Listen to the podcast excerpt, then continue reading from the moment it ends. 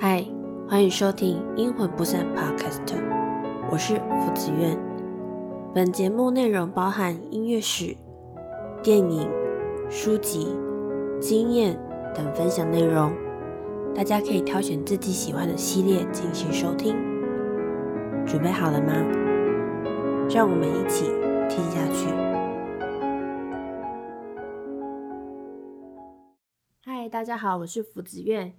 今天呢，我们莱茵河的河畔要介绍一个巴洛克时期非常重要的一个作曲手法。这个作曲的手法呢，叫做赋格，它是一个高度对位写作技巧以及声部模仿而成的一个作品的写作模式。那因为我们大部分的听众都是呃很少接触古典乐，所以呢，我今天会介绍一个八的平均律 C 小调的第二组。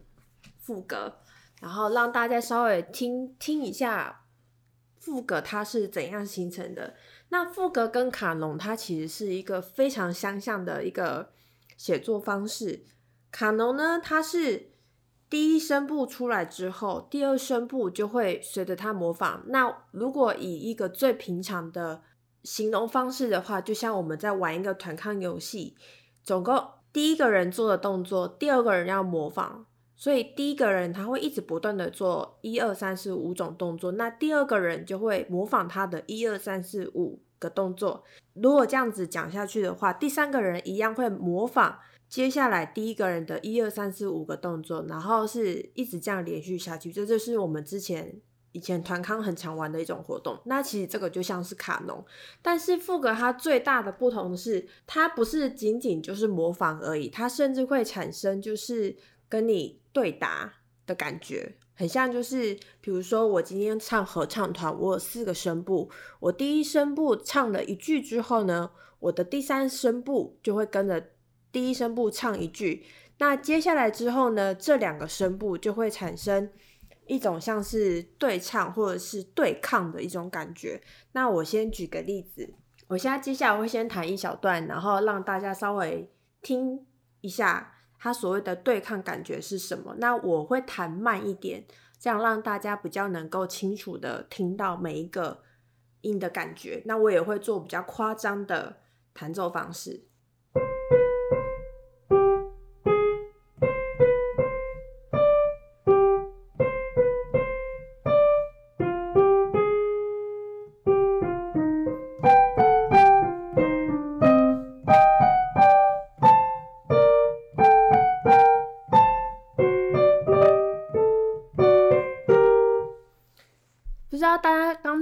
听到，就是第一句结束之后就会出现一个第二句，那这个其实是主调跟属调。如果分不清楚主调跟属调的朋友们，其实你们可以算一下。比如说我第一个音，它的调是 C 大调，是唱哆，那你就用你的手指数哆来咪发嗦，那个第五个音就是所谓的属调。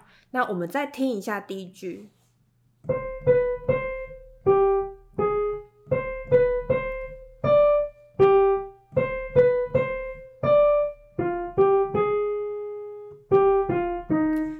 个是主调的旋律，那我们听一下属调的旋律。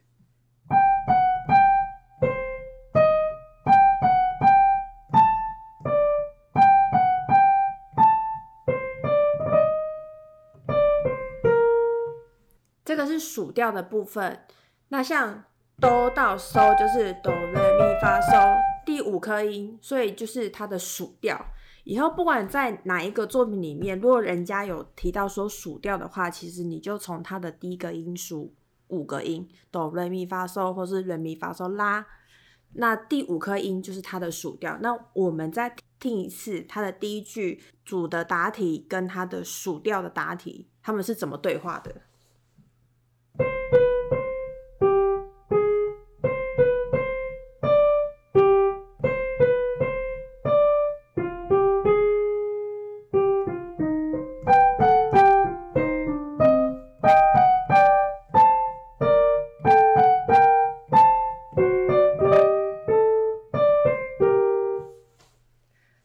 通常主调跟属调的答题结束之后呢，它中间就会插入一个段落。插入一个一个小小的，就是像旋律般的段落之后，它就会让主题再一次的出现。那我现在从头开始弹，弹到它的主题再出现那个片段。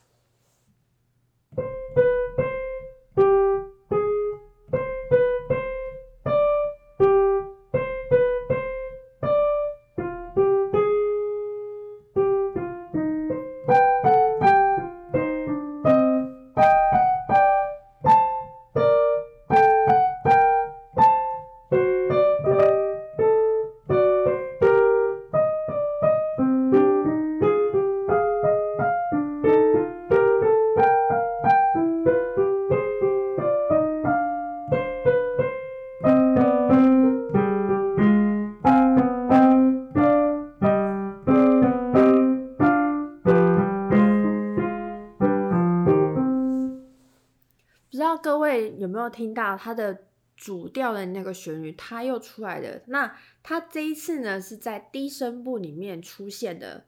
那如果没有听清楚的话，我们再听一次。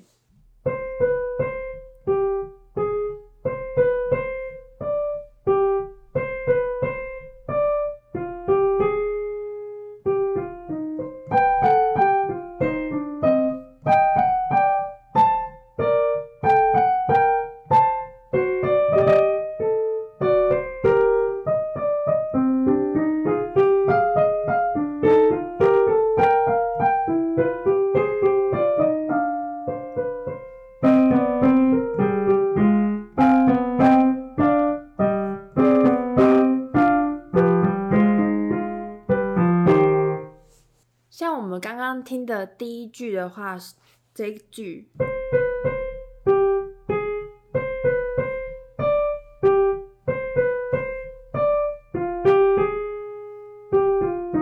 这个呢就是这一个这一首副歌里面的它的主题。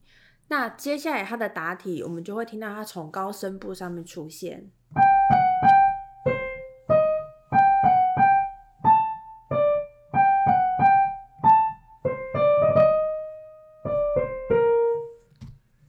个主题呢，我们就听到它在低声部出现。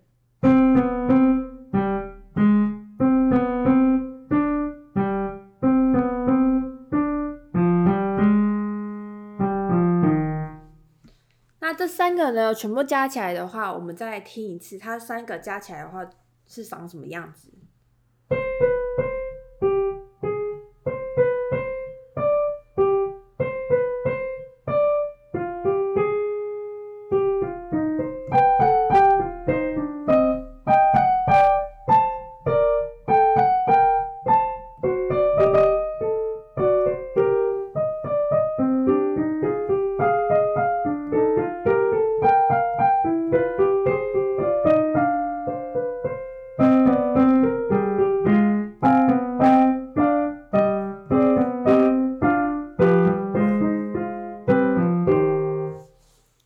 呢，就是副歌它最常出现的一个写作手法。那因为我们其实是大家基本上都还没有学过乐理，所以呢，今天我们这次的莱茵河河畔就是稍微简单的一下介绍一下这个副歌它到底是怎样的一个形式。那今天我们的莱茵河河畔呢，就先介绍到这里。那接下来我们日后呢，也会随着我们的莱茵河。主要的音乐史的部分，然后来介绍相关时代的呃一些音乐或者是写作风格。那如果你有任何其他的问题，你也可以在 IG 上面发问，或者是写信给我都可以。那我们就下次见喽，拜拜。